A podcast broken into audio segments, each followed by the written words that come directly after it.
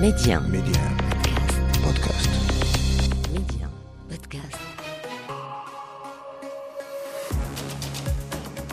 Bonjour, c'est Jalal Bouzrara. Bienvenue dans le podcast Le meilleur de le vestiaire. Et voilà ce qu'il fallait retenir aujourd'hui.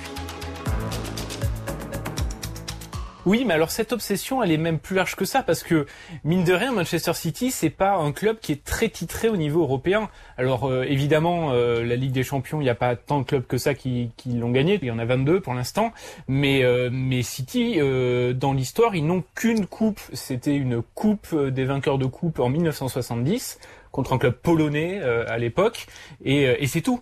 Alors que Chelsea en face, c'est cinq titres européens une Ligue des Champions, euh, deux Coupes des Coupes et deux euh, Ligue Europa. Donc quelque part, il y a aussi cette nécessité euh, pour le club, les supporters en dehors des propriétaires émiratis, de devenir un vrai grand d'Europe. Parce que finalement, comment on devient un grand d'Europe, c'est quand on gagne deux coupes européennes, pas une seule. Alors je dis pas ça pour vexer nos amis parisiens ou marseillais, mais c'est une réalité. Quand vous en gagnez une, ça peut être un accident. Quand vous en gagnez deux, déjà, vous avez de la régularité. Donc il y a vraiment ça quand même qui rentre euh, en, en ligne de compte.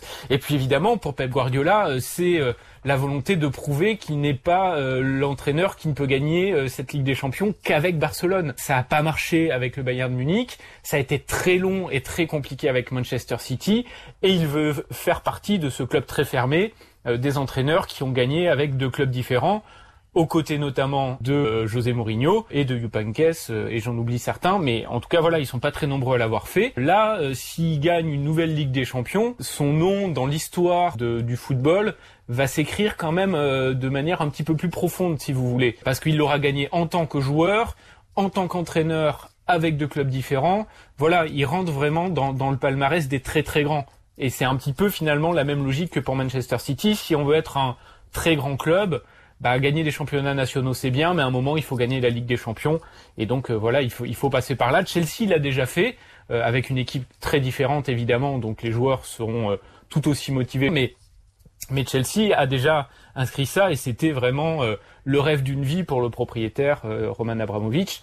Et c'est vrai que là maintenant, pour, pour nos amis émiratis, évidemment que ce serait une énorme satisfaction d'autant plus de la gagner avant le PSG. Alors, euh, autre similarité avec cette euh, édition 2012 de la Ligue des Champions remportée par euh, Chelsea, on a parlé hein, de ce statut de favori que Chelsea bah, aime bien laisser à, son adversaire lors de cette finale, hein, l'équipe de Manchester City. Autre similarité, Hervé, c'est que là aussi, il y a eu un changement d'entraîneur en cours d'exercice avec euh, bien sûr Thomas Tuchel qui euh, succède à Frank Lampard en janvier. Ça a été un petit peu la, la même chose euh, juste avant le, le, le sacre de 2012. Oui, alors à la grande différence, c'est qu'il y a un entraîneur qui a eu aucun poids et, un autre qui a tout changé euh, l'équipe, qui a changé l'équipe de, de, Chelsea. Donc c'est quand même tout à fait l'inverse de ce qui s'est passé la dernière fois. Effectivement, il y avait une forme d'autogestion. Hein, et puis rappelons-nous du, du, poids de Drogba et Peter Sech qui ont été un peu les, les deux héros de, de, et de la finale.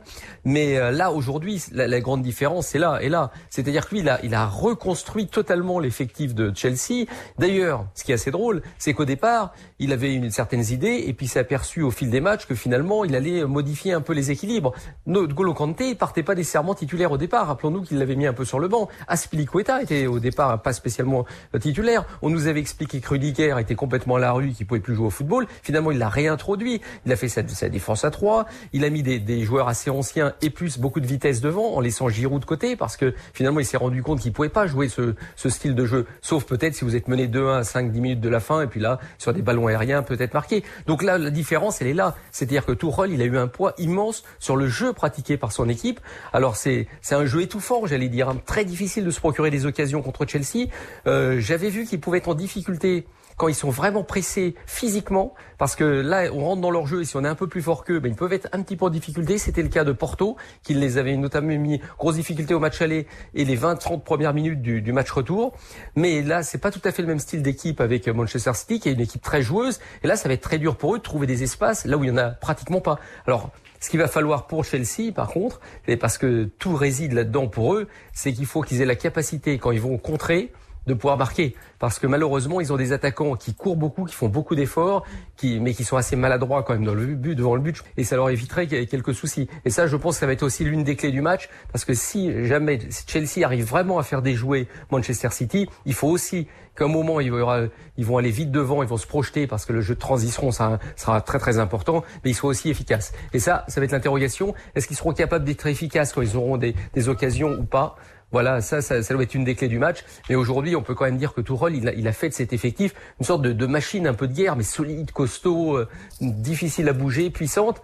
Pas nécessairement géniale, mais c'est vraiment sa patte, ce qui n'était pas le cas de Di Matteo. Rendez-vous demain les amis pour un nouvel épisode du meilleur de le vestiaire. Pour ne rien rater du football chez nous et dans le monde, abonnez-vous à ce podcast pour être les premiers à recevoir les derniers épisodes. Ciao ciao